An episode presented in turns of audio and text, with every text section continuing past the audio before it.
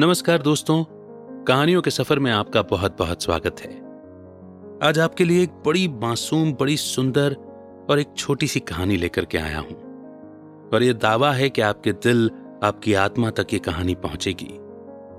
Title है मासूम ख्वाहिश, जिसे लिखा है अनीता ललित जी ने। आइए शुरू करते हैं। गगन से धरती तक फैले नीले आसमानी पर्दों की बाहों में वो झूला झूल रही थी। हंसती, खिलखिलाती, गुनगुनाती। हर पेंग पर ऊँची और ऊँची उठती हुई। वो मानो आसमान छू लेना चाहती थी, कि तभी अचानक किसी स्पर्श से उसकी आँख खुल गई। खींचकर बोली, माँ, क्यों जगाया मुझे? कितना सुंदर सपना था। माँ हंसती अच्छा वही नीले आसमानी पर्दों वाला। हाँ, माँ। कहते हुए माँ के गले में बाहें डालकर बड़े लाड से वो बोली, माँ, घर में आसमानी पर्दे लगा दो ना, मुझे बहुत अच्छे लगते हैं।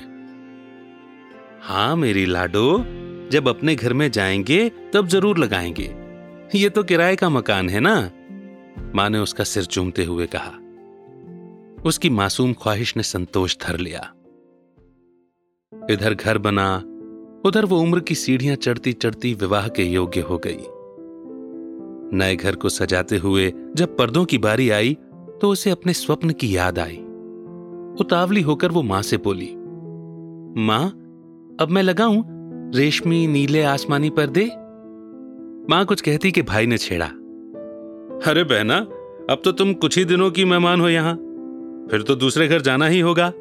वहाँ जाकर लगाना अपने नीले आसमानी पर्दे। यहाँ तो तुम्हारी भाभी की पसंद के लगेंगे। भाई ने मज़ाक ही मज़ाक में मानो फैसला सुना दिया।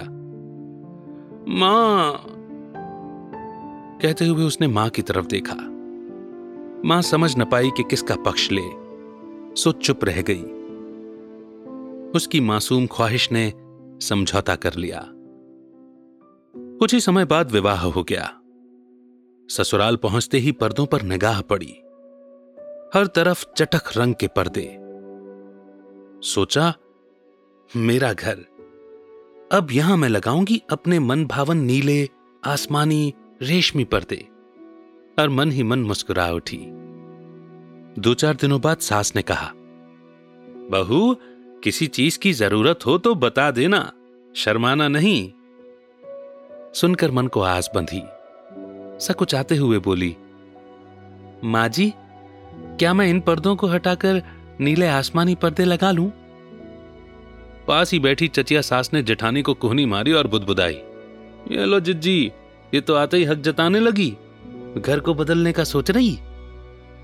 हम्म. सास ने नाक पर टिके ऐनक के ऊपर से आँखें टेढ़ी करके देखा और कहा, अभी तो आई हो बहू पहले घर के तौर तरीकों को समझकर खुद को ढालो, घर को संभालो। मेरी आँखें तो मुंदने दो, पर्दे क्या सब कुछ बदल लेना। वो सक पका गई, सहम कर चुप हो गई। अपनी मासूम ख्वाहिश को उसने कसकर भीतर ही दबा दिया।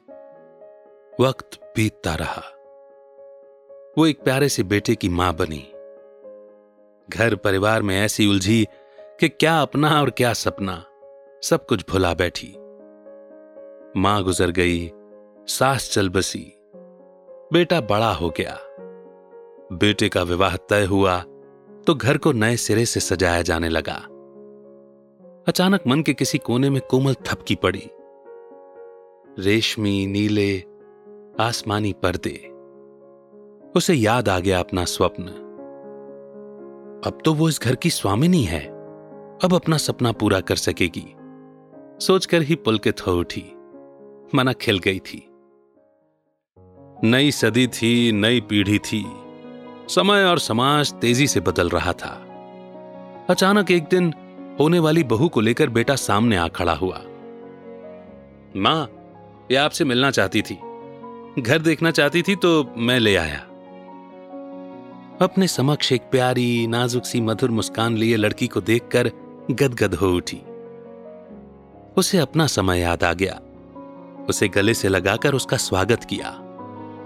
मासूम चेहरा मगर समझदार और आत्मविश्वास से भरपूर आँखें पूरे घर का मुआयना कर रही थी। एक एक चीज़ को उत्सुकता लिए गौर से देख रही थी। बेटे ने उसे पूरा घर दिखाया।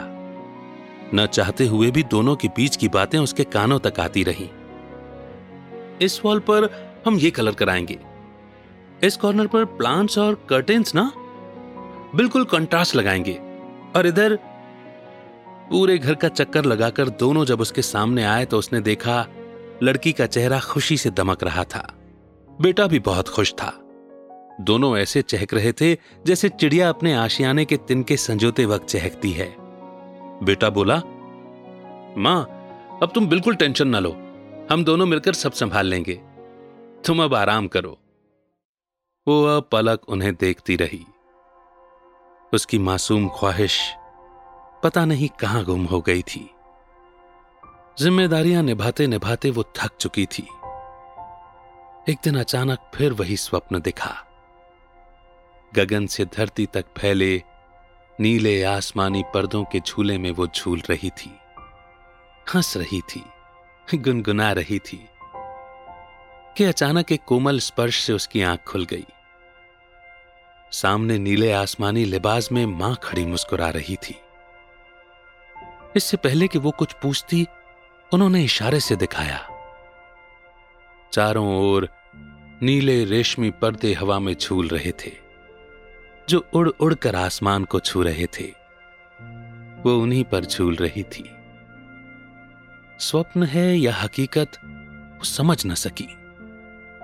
तभी माँ उदास स्वर में बोली, बेटी, मुझे माफ़ करना।